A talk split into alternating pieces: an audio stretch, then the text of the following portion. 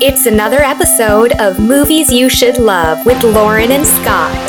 All right, well, welcome to another episode of Movies You Should Love. This is episode 25, where we are talking about Forrest Gump, number 76 on AFI's Top 100 Films. Um, yeah, so with me today is our fearless co host, Scott Fogg, Yes, indeed. who doesn't actually get to say his name like he normally does. So you can say it now if you want, Scott. Scott. Excellent. All right. Um, so uh, yeah, um, basically here on movies we sh- or movies you should love, we uh, take a look at movies that people should love or have loved or may not love uh, for whatever reason. Um, we just kind of sit down and uh, dig through them, kind of analyze them, pick them apart, and just figure out why they work or don't work or or you know whatever. Um, and we've been working through the AFI Top 100 Films list, and we have now got to number 76, which is Forrest Gump, as I mentioned earlier.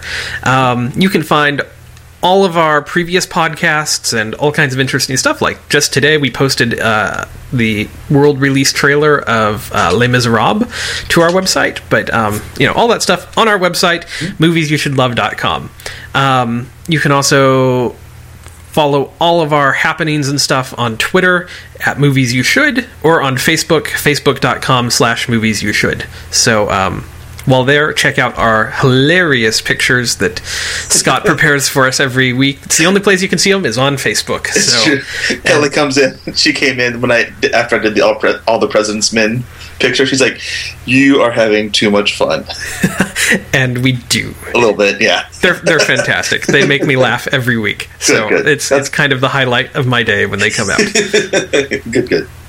Um, so yeah, you should check that out. It might be the highlight of your day too, which would be wonderful, I suppose. Um, yeah. So um, I guess uh, before we get into the movie here for the day, um, Scott, what have you been up to recently? Uh, Kelly has never seen the movie Alien, and um, she saw the trailer for Prometheus and was like, "That looks amazing." Which it does, doesn't it? Yes. It does. It looks really good. And so I was like, we need to go watch Alien because I think you need to see that anyway, but especially if we're going to go see Prometheus because Kelly d- is a fan of science fiction, which I'm very thankful for. And um, it makes me feel less bad for dragging her into movies. um, because she'll get excited too. And when she saw Prometheus, it has it has just like a little bit of everything that we the things that she loves about sci-fi, like the technology and the imagining of where where, where people could end up, kind of a thing. Um, so we watched Alien uh, this weekend, and my goodness, that movie holds up well. It's a creepy, creepy movie that um, I I still really it's it's one of those things where it's it's hard to say I enjoy the movie, but I really like that movie. Yeah. Yeah. And, and it's so interesting because it's like Ridley Scott takes the kind of that horror film genre and uses a lot of the tropes, but uses them in like these really interesting and new ways. Mhm. Uh, and there's a couple things like if you've never seen the like I'd seen the movie, so I knew basically everything that was going to happen. There's a scene, and it's not the chest burster scene, but there's another scene if you've never seen it that took Kelly completely by surprise. we were watching it, she goes, "What the hell?"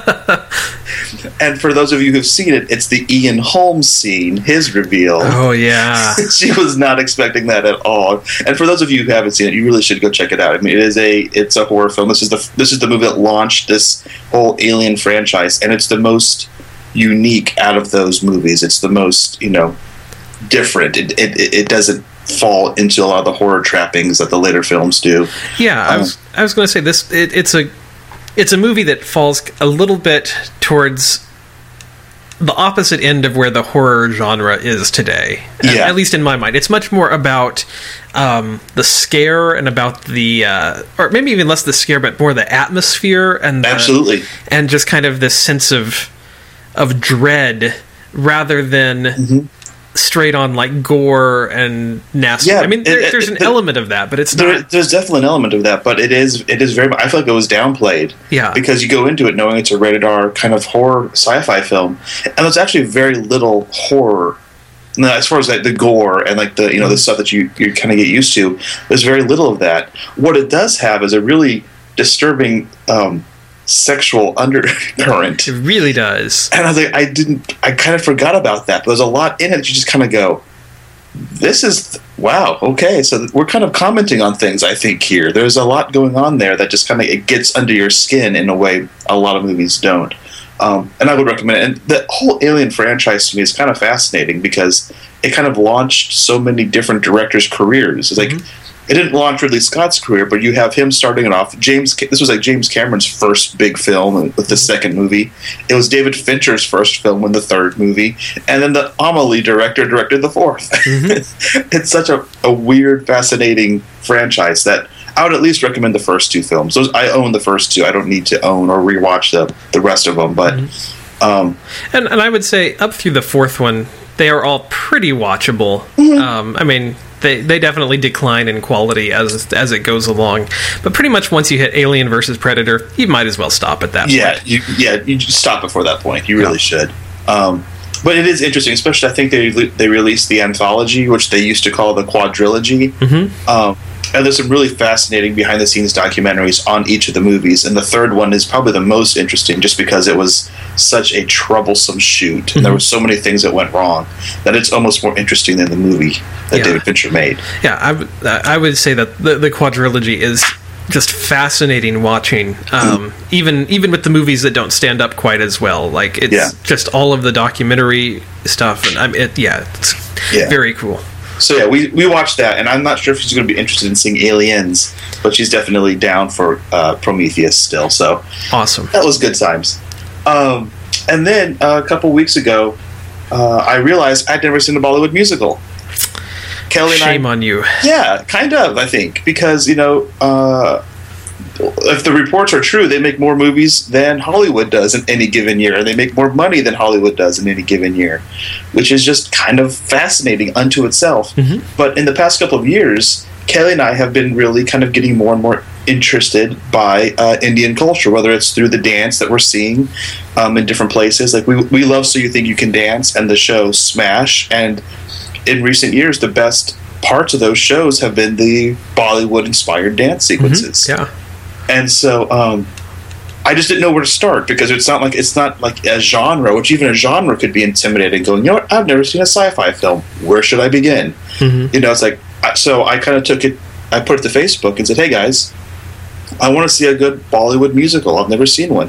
Where should I begin?" I got a lot of great suggestions, and I think you were the one that actually recommended uh, I- this movie I did, yeah. uh, Bride and Prejudice, which I'm really thankful you did because it was a really good place to start. Uh, Bride and Prejudice, as you might guess, is kind of a Bollywood adaptation of Pride and Prejudice.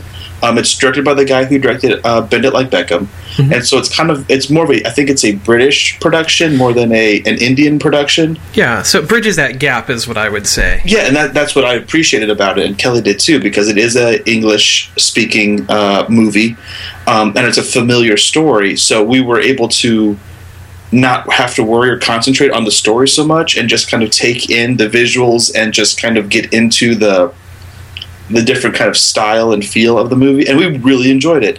Um, after it was over, I kind of it's not my favorite Pride and Prejudice adaptation I've ever seen. That might still be Bridget Jones' Diary. you know, it's not my favorite uh, Pride and Prejudice, and by the time this is over, I don't think this is going to be my favorite Bollywood musical. I would agree with that too.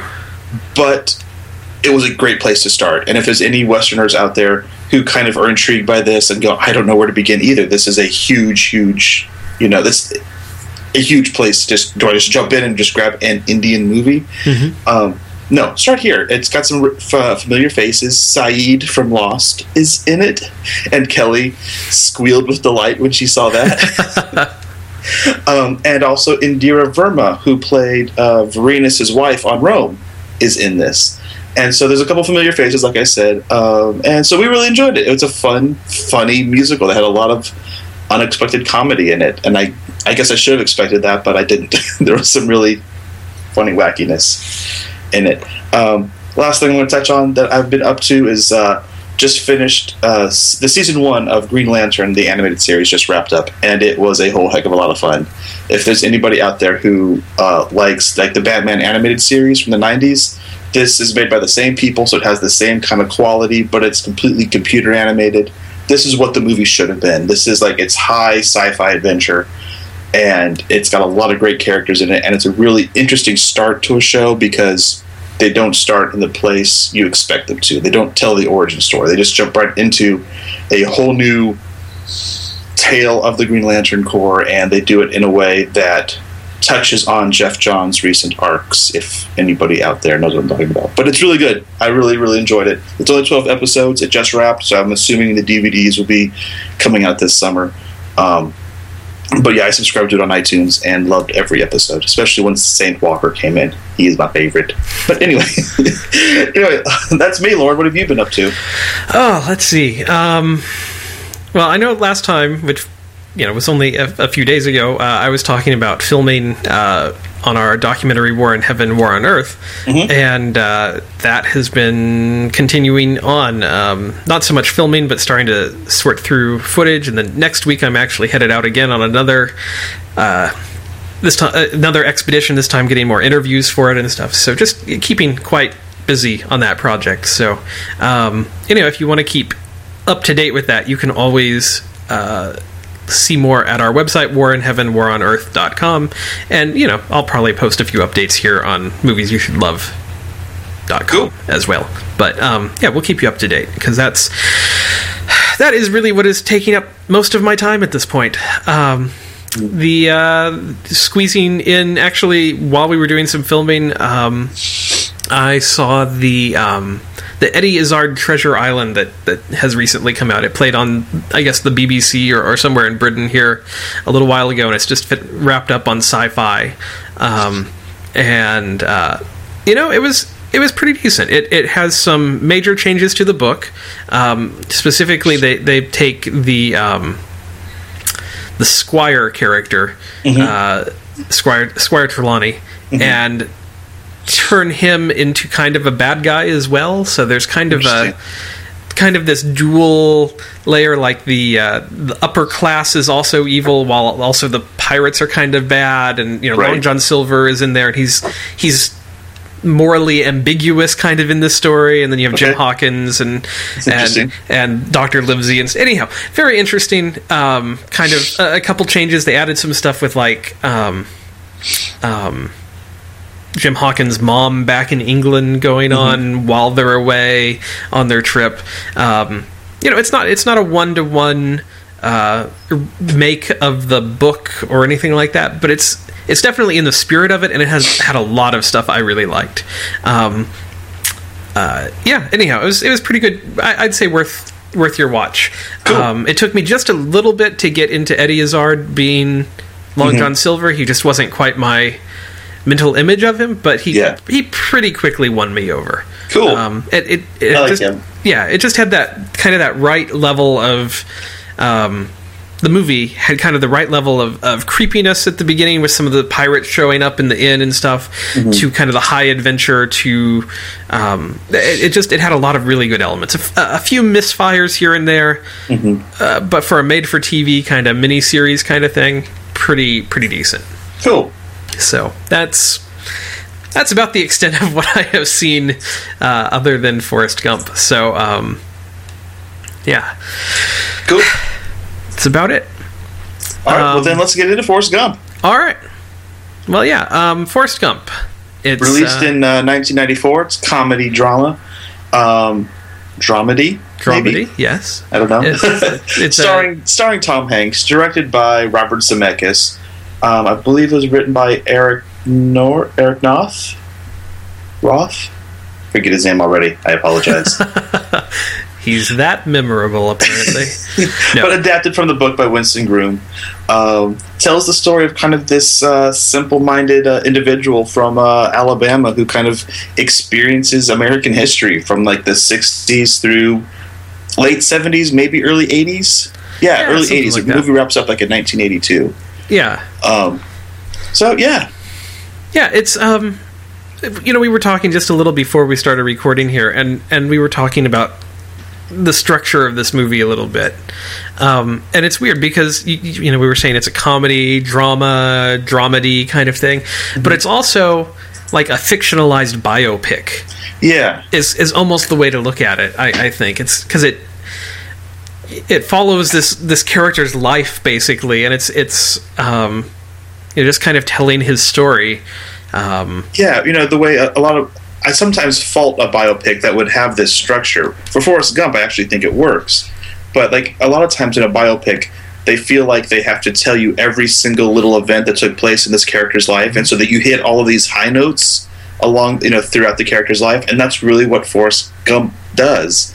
You see the very beginning where he gets his the braces for the first time. You see where the bra- he gets out of the braces. You see where he graduates school, goes to the army. You see every single moment in his life in this kind of punctuated, episodic way. That again, if this was Abraham Lincoln's life, I might be a little frustrated. Be like, do we have to see this moment? I would really have to focus on this moment. Um, but since this is a kind of a fictional story, it actually really kind of works. Well, it, I, I think part of it. I mean, going into it now, we know the story really well because you know most people, I would say, have seen this movie Several at times. least at least once, if not several times. Yeah. But like, especially if you haven't seen it for a while, like, or if it, it, it's not history per se. Like it's not No. history that we're taught in school because it's not history. And so there is kind of a little element of surprise to it that really keeps you interested. You know it's it's one thing in a biopic where you're like oh yeah this is the part where he went crazy you know because because you know that he went crazy at that point. Yeah. but in this it's like oh well that's fascinating. That's a funny way to get at this little thing because oh i see. Because it's fictional but it's put into kind of this this Yeah, level of no, you're right. Because like in, and in a real biopic, you might be like, I wonder who they're going to get to play. You know that his best friend who shows up and who he does stuff with. In this movie, he literally meets John F. Kennedy. You know, it's Yeah. like, and it's John F. Kennedy playing John F. Kennedy. You know, it's Mm-hmm. and so you have those kind of same kind of reveals or those kind of moments, but they do it in this very sly, very you know surprising way because you don't expect that.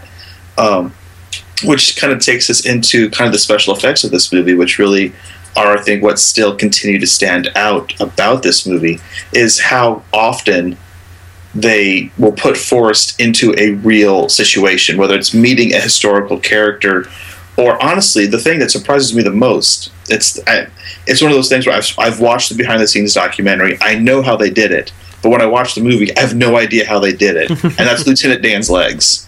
It is like the best special effect in the history of special effects, you know, because Gary Sinise has both of his legs. He continues to. He's acting today, um, and but in this movie, he, his character loses his legs in battle, and it is astonishing how well they are able to take his legs off. Like there's never a moment that I see, even watching it now, where I go, ah, there it is. I saw the, I saw the the, the matte painting there, or I saw whatever. It's just, wow. They Yeah. really.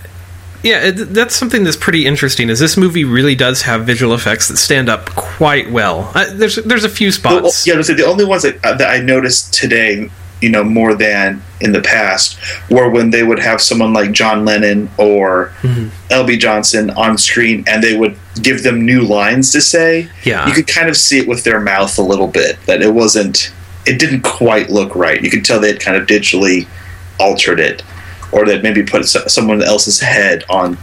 You know, Yeah. they put Johnson's head on someone else's body or something but, like that. but when they weren't changing the lines, like even those things where they p- were putting them in with the historical characters, Oh, like that yeah. worked really well. Oh yeah, like when Forrest is just kind of outside the school after it's been desegregated. Mhm. You would think he was there. I mean, it's like it. He, it is seamless. It's Yeah. really astonishing. So, um, you know, it's it's it's very interesting because with this being such a I don't know, in a lot of ways, a very simple drama kind of movie. It doesn't really feel like a Robert Zemeckis film um, because Yeah. Robert Zemeckis is kind of coming into this from you know I mean this is the guy who who brought us Back to the Future you know um, more recently he's done some you know things like Polar Express and Christmas Carol and Beowulf Yeah, this is that bridge between his live action and his animated. Yeah, and it's it's fascinating because it's a really solid storytelling vehicle where you can tell he's having an incredible amount of fun playing with the visual effects with it. Yeah. But he uses them all to further the story he wants to tell. And it's it's very interesting because this is kind of the last movie I really think of that he's done where where that really is the case. Um, Yeah. Kind of once he switched over to going with all digital characters, um, we kind of lost that. So, so in a in a way, this is kind of a I don't know, a milestone movie in his career for me. I think after this, he did do that uh, "What Lies Beneath" movie, Oh, that's right. Yeah. which also used some interesting special effects. Not Mhm. obviously to the degree that this does, um, but he does some really interesting camera work in that That's movie. right. If anybody ever wants to check that out, there's one scene specifically. Again, I I know how he did it. I have no idea how he did it. There's a scene where someone walks into the bathroom and like it kind of follows them. The camera thing follows them through the mirror, or you kind of see it from the mirror's perspective. But then the camera spins around, and it's not in the mirror. I don't, I don't know. It blows my mind, and I watch it like two or three times. And it's Zemeckis is really good at what he does, and it's honestly not that surprising to me considering how solid the first Back to the Future script is. It's like it is the best script as far as a storytelling perspective that I've really kind of ever read because every single scene, even the jokes, further the story. Yeah. Super solid storytelling, and then as those movies progress, he clearly starts having more and more fun with special effects and you know split screens and you know all of that kind of stuff. Especially in Back to the Future Two, where you have you know Michael J. Fox playing at least three characters, you know, sometimes at the same time on yeah, screen. exactly. So it, it's not super surprising, though. You know, it is a little bit of a departure because it is probably the most dramatic thing he had done up to this point. Um, yeah, I don't know. It, was somewhat, it was almost a hard movie, not a hard movie to watch, but it's kind of a hard movie for me to really review. Kind of like when we watched Toy Story, because I've honestly seen this movie so many times. I was quoting it with, you know, Kelly and I were going back and forth, and we not only do we know the lines, we know the meter and rhythm at which people are going to say the lines. Yeah, it's it's it's like such a part of our culture today. Um, you know, much of the way uh, some older movies I'm sure were uh, during during their heyday as well. Um, but yeah, you know, this is it is because it's it's not just a it's not just a movie this at this point. It's something that is in kind of the collective conscious of at least America. You know, I don't know the world, but definitely America. And um, you know, I, I can't tell you how often I hear somebody say something about boxes of chocolates or Box of chocolates. stupid is as stupid does. Yeah. Mm-hmm. That's all I have to say about that. It's like so many things just get referenced just offhandedly at this point. Um, and it's very interesting, kind of going with that, um, and talking about the storytelling in this, because it is so episodic in nature. I think is is kind of what we were saying. It's just very, you know, it goes from one scene to the next. Which Yeah, each could- scene is almost like its own self-contained moment, and those moments do add up to this greater story. But it is like each one can almost completely stand by itself without the need of anything else. Yeah, um, which is very just interesting. Um, but then it's it also has this really interesting thing where um, any other character who went through the series of events that occur in this movie would be completely unbelievable. You know, if it, if it was just a normal guy who happened to do all of the amazing things that Forrest Gump does, you'd be like, yeah, no way. And you know, people would turn the movie off, you know, Yeah. 10 minutes into it.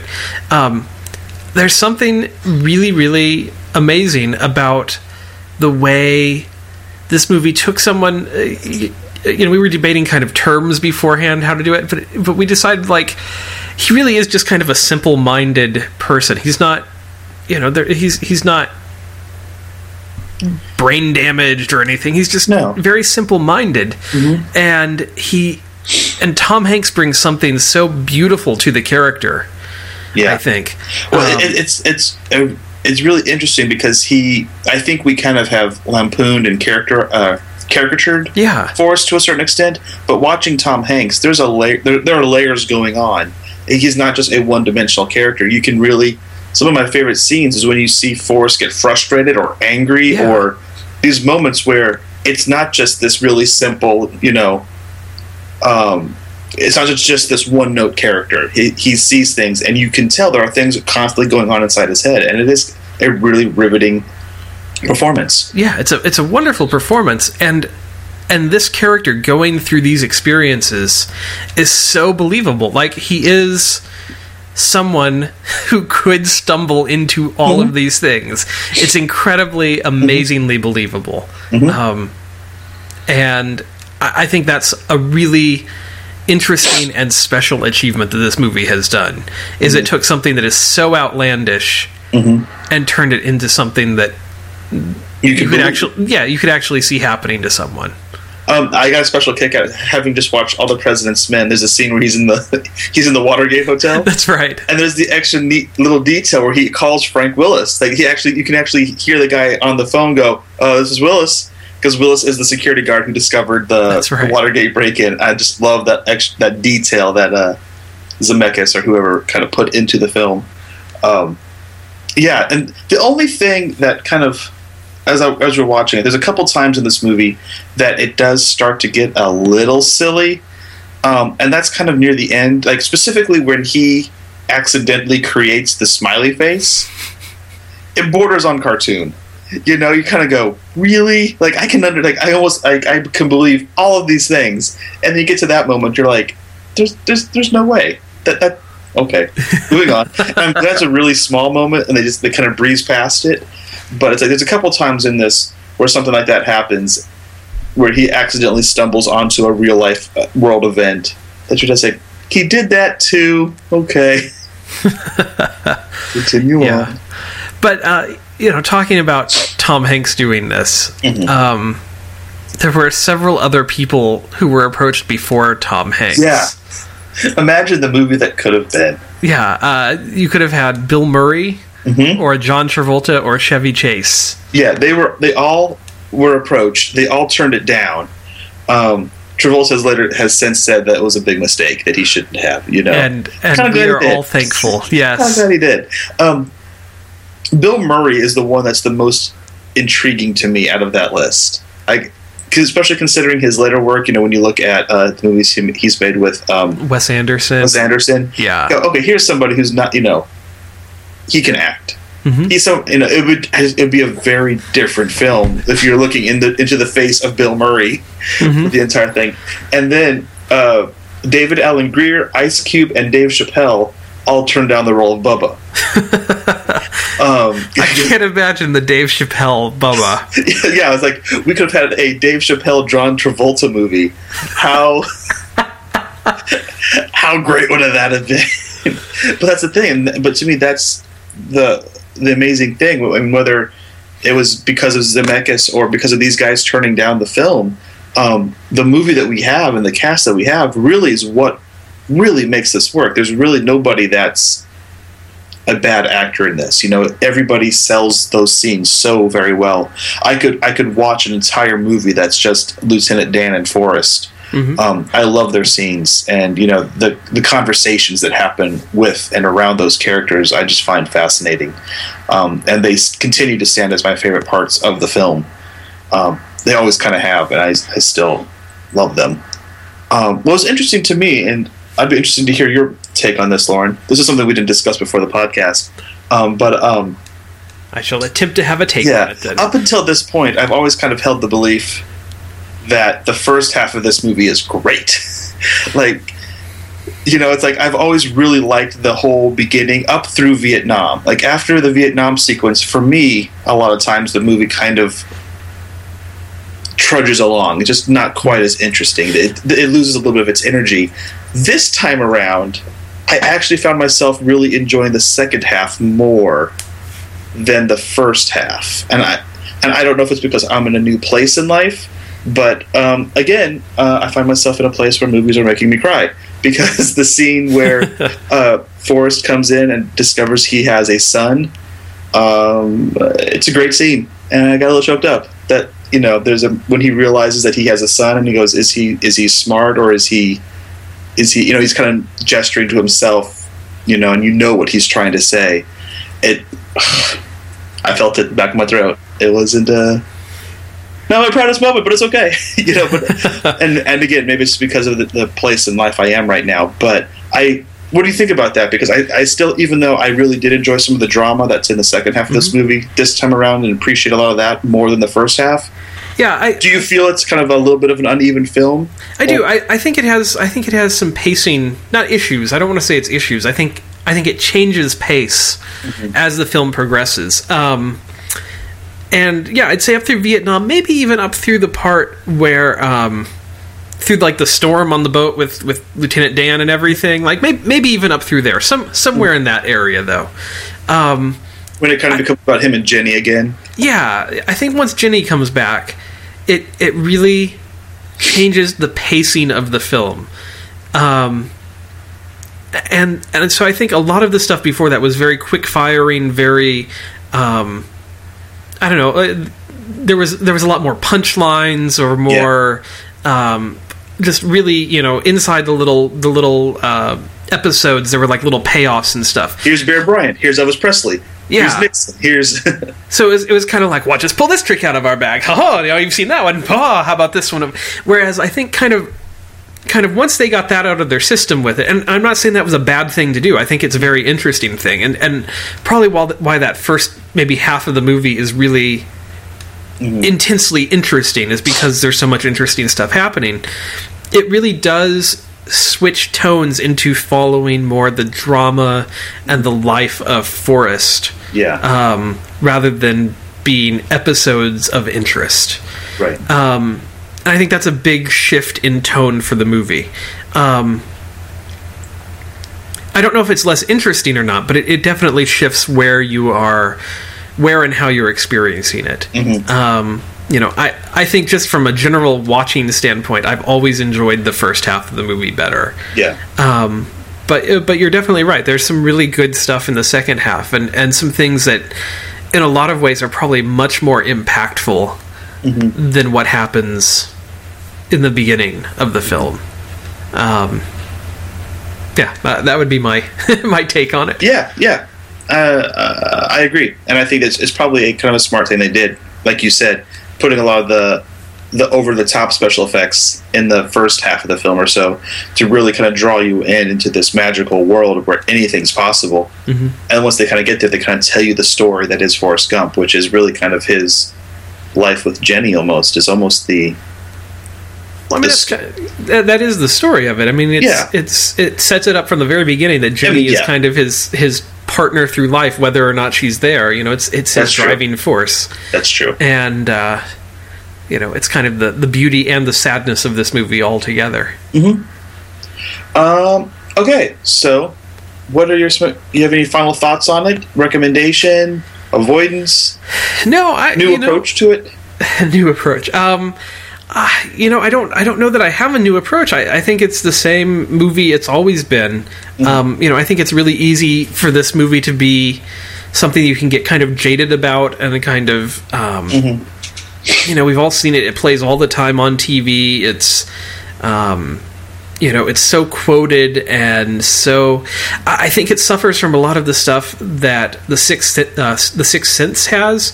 Kind of that whole Haley Joel everybody kn- yeah, yeah, too much Haley. No, no, no. It um, you know, it's just that thing that everybody knows, kind of the twist, if you will. Not that this has the same kind of no, but twist. They, they know. They get it. they get it. They they know. You know, I see dead people. They know. You know, life is like a box of chocolates. They they know all of this, and so it's really easy to kind of dismiss this movie. And I think if you can go into this with an open mind about it, you will have a similar experience to what we had with The Sixth Sense, which is a surprisingly good movie that forget what you already know about it, go in and experience it again. And I think you may find that it's a lot better and a lot more touching than you remember it being. Yeah, I, I completely agree. It's a it's a much more solid film than I've ever really kind of given it credit for.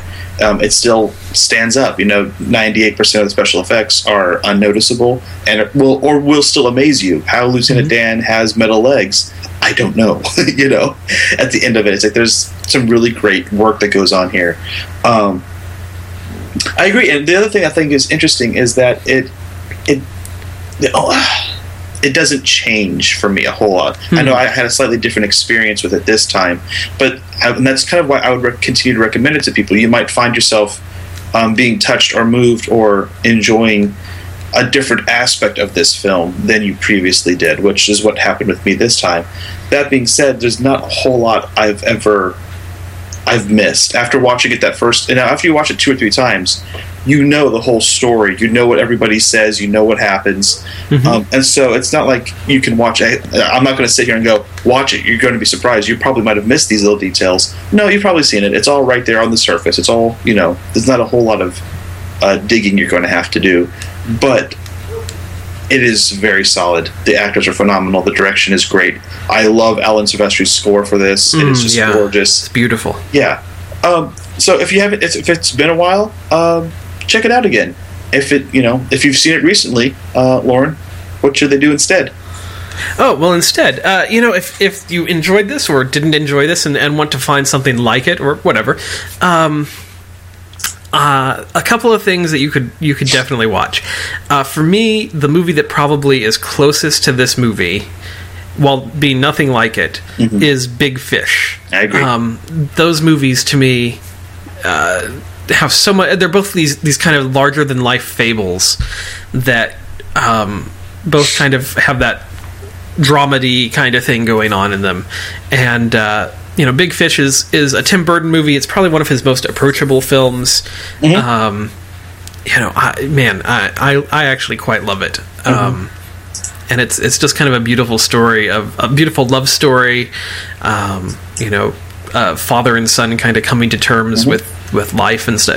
It's it's a pretty beautiful movie. So um, definitely Big Fish.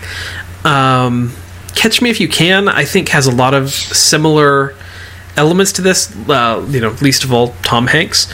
Um, but it, I I think it has a lot of kind of that element of recreating periods of time. Um, kind of the. Uh, the concept of of a character going through several of these uh, major events. It's not quite the same, but it's I don't know. It's still No, very very also- similar feeling. It also has a, very similar feeling in that it has kind of, I think, a uh, a switch in tone. You Yeah. know, kind of halfway through, it kind of starts off as like this kind of fun uh, crime romp, Mm-hmm. and then it kind of ends up being much more of a drama by the end of it. Yeah, yeah, exactly.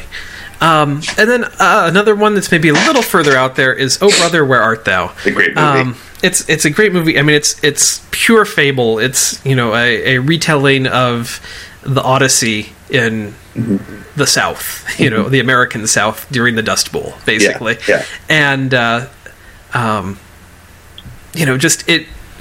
To me, it has a lot of the same elements again, though. It's just kind of this tall tale, lots of um, interesting characters, interesting situations, um, and a great score. So I don't know, kind of kind of cool visual effects in some places, and I don't know, it's it's pretty cool.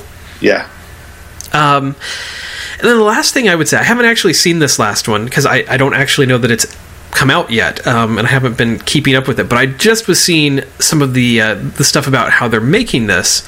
Um, there's a movie coming onto HBO called Hemingway and Gellhorn, um, and it is um, basically what they're doing. It has Clive Owen in it, and um, oh, Nicole Kidman. Nicole Kidman. Thank you, Scott. My mind went completely blank there for a second. Um, oh no. and uh, basically, what they are doing with this movie is is they are sending the characters into through the script, and every scene in it is shot on green screen, and they're putting the characters into archival documentary footage, basically. Um, so it is kind of the the feature film embodiment of some of the, the small pieces of what happens in Forrest Gump. Yeah. And it looks incredible. Um, the, the technology behind it looks incredible. I don't actually, I haven't seen the movie, so I can't comment on the movie itself. Right. But we're going to make sure that we post on the website um, kind of a behind the scenes little featurette thing that shows what they're doing and maybe the trailer for the movie as well so you can see um, so i as of right now i would i would at least recommend watching the behind the scenes featurette Yeah. Um, But- and probably I, I, would. I would definitely say it's also a movie that I think appeals to both of us and one we will both end up seeing. Yeah. And we'll probably come back to the podcast with a review once we do see it. yeah Um, absolutely I would agree with all of those actually. Um, and also, oh good I would also recommend um, "What's Eating Gilbert Grape," oh yeah movie that came out in the '90s, I believe, with Johnny Depp and Leonardo DiCaprio. um, Leonardo DiCaprio kind of plays a, I believe, a mentally challenged uh, boy, and it's kind of a similar concept or idea of kind of seeing the world through this character's eyes and how this character kind of challenges everybody around them and changes everybody around him. And it's really a really kind of touching simple uh, very small movie that i would uh, highly recommend. Um, the curious case of benjamin button um, was written by Eric Roth. That was the name I was looking for earlier. Same guy who wrote Forrest Gump. And when you realize that, you'll see how startlingly similar the structure and feel of these two movies are. Uh, very different, but they both kind of have this fantasy within real real life kind of approach to storytelling. Um, and uh, I really liked it. Some people really don't like this movie. Like for some people, this movie just didn't work at all. I don't know why it worked so well for me. I need to watch it again. But this was a movie Kelly and I went and saw in the theater, and we both got choked up watching this movie. This it's just for us, it really works. It's a beautiful movie. Brad Pitt and Cate Blanchett in this kind of fairy tale story that um, takes place in New Orleans. It looks beautiful. Some really impressive special effects go into this as well. Um, I would highly recommend it. Um, on the other end of that spectrum is Of Mice and Men, which I believe was directed by Gary Sinise. It does star Gary Sinise, who played Lieutenant Dan, and it's just an adaptation, a very straight, you know, you can t- you can take Steinbeck's book and read it along with the movie. Every line of dialogue comes directly out of the book, and it's pretty phenomenal. Um, you know, it's it, it's once again Gary Sinise kind of teaming up with a simple-minded uh, character played by John Malkovich in this, and it's about these two men who are trying to find their way in the world, find their place in you know Depression era America. They're kind of making their way west, and they hope to make enough money that they can have a farm at some point. Um, one of my favorite books, one of my favorite movies. It's Of Mice and Men. I would highly recommend it. Yeah, very cool. Um, all right, well, that about wraps this up here on this. Um, join us next time. We will be talking about number 75 on AFI's top 100 films. Scott is changing things. I just realized I misspelled it. I apologize. in the heat of the night. Previously, in, the, heart, of the night. in the heat of the night. Um, so yeah, that is number seventy-five on AFI's top one hundred list. Absolutely. Um, so yeah. Uh, otherwise, you can always follow us on Twitter at Movies You Should. Uh, you can catch us on Facebook, facebook.com slash movies you should, where you can see uh, Scott's hilarious uh, depictions of us listening to movies or watching movies. and uh, Check us out at moviesyoushouldlove.com. Find us on iTunes. Subscribe to us. Um, Oh, and rate has- us. Oh, and rate us on iTunes. Please rate us on iTunes. That'd be would super fantastic. And Lauren has done a really cool thing on the website where even if you don't have an iPod where you can subscribe through iTunes, there's always the, a very direct link to the MP3 file so you can put it onto whatever uh, system you want. And, or if you just, you know, you just want to listen on your computer but you don't want to deal with it in iTunes, go to moviesyoushouldlove.com. Yeah, and Yeah. come back next week. Yeah, sounds good. We'll talk to you then. Last word, last word. I got the last word in. You've been listening to the Movies You Should Love podcast. Join in the conversation at moviesyoushouldlove.com.